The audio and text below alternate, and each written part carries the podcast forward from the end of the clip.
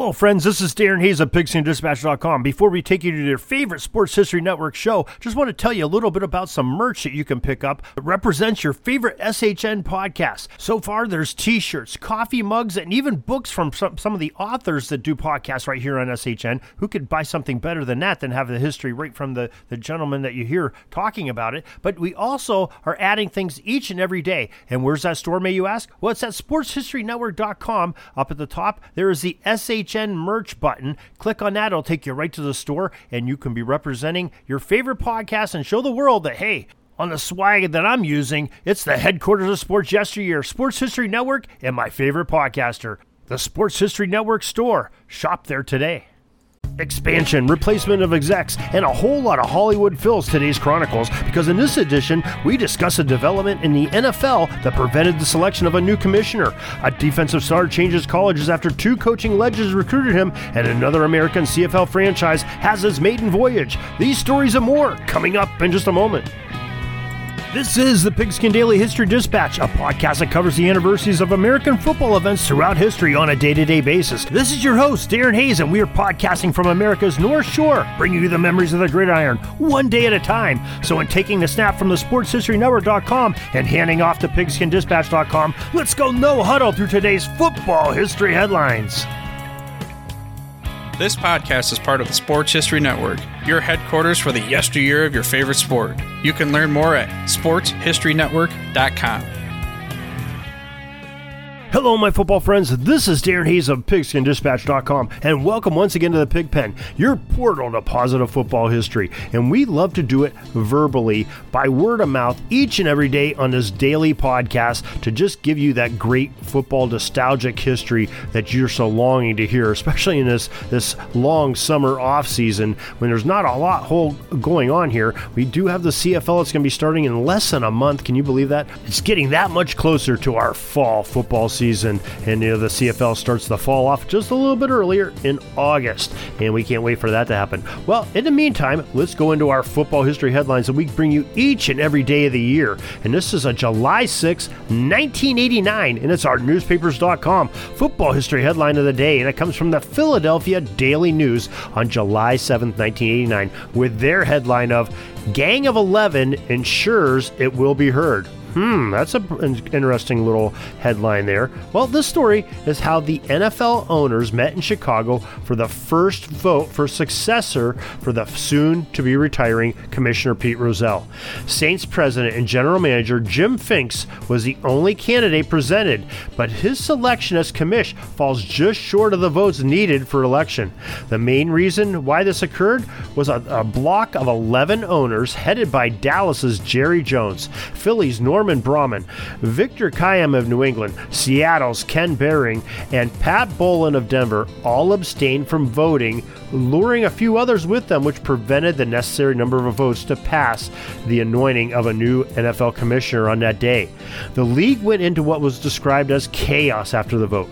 Braman spoke to the media after the session on behalf of the group of 11 and said the issue tonight was information. There was a feeling on the part of the 11 owners that we wanted more information. This was not an anti Finks vote. It really wasn't, and we expressed it that way.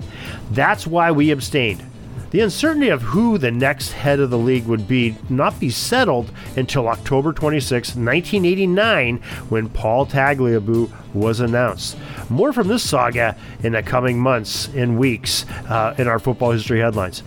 Meanwhile, if you want to be able to read through some old articles like the Philadelphia Daily News, like we did today, you need to check out newspapers.com. At newspapers.com, you can get access to over 640 million pages worth of news from the US, Canada, England, Scotland, and Ireland, and more, dating all the way back to 1798 to yesterday. Get a free one week subscription to newspapers.com by visiting sportshistorynetwork.com forward slash newspapers. And with a paid subscription, you'll be also helping to support the production of this and other Sports History Network shows. That's sportshistorynetwork.com forward slash newspapers. Get the free week on us right now. July 6, 1994, the Canadian Football League's expansion team in Shreveport, Louisiana, the Pirates, lose their first game against the Ottawa Roughriders. The franchise ended up folding in 1995, so just one season as part of that uh, Canadian expansion, the CFL expansion into the United States, and they had some uh, some success. But like we talked about uh, yesterday, there were a handful of teams that they brought in, and they, none of them really survived except for Baltimore, which uh, moved to Montreal and uh, once again became the Alouettes after a few years. Also, July 6, 1994, the film debut of Forrest Gump took place, one of my favorite movies.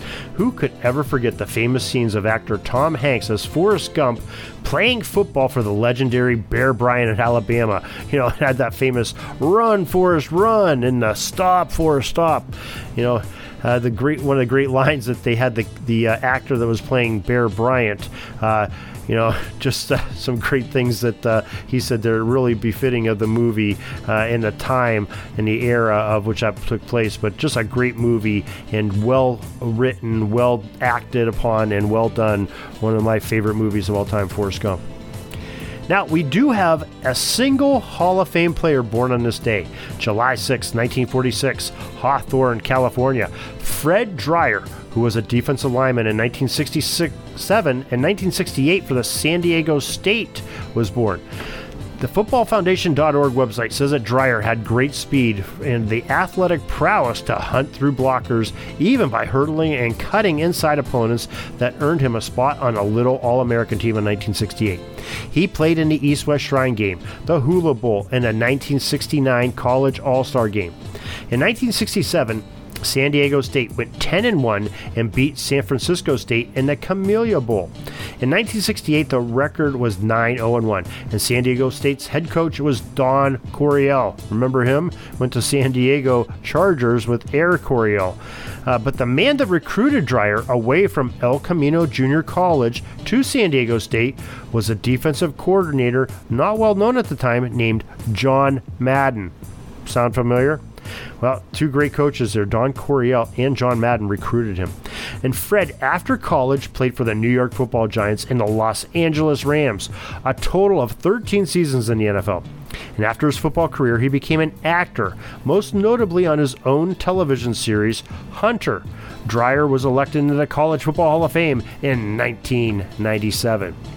Now, we do have some other players that are in the category of not yet in the Hall of Fame, and they have birthdays today. Substantial players July 6, 1956.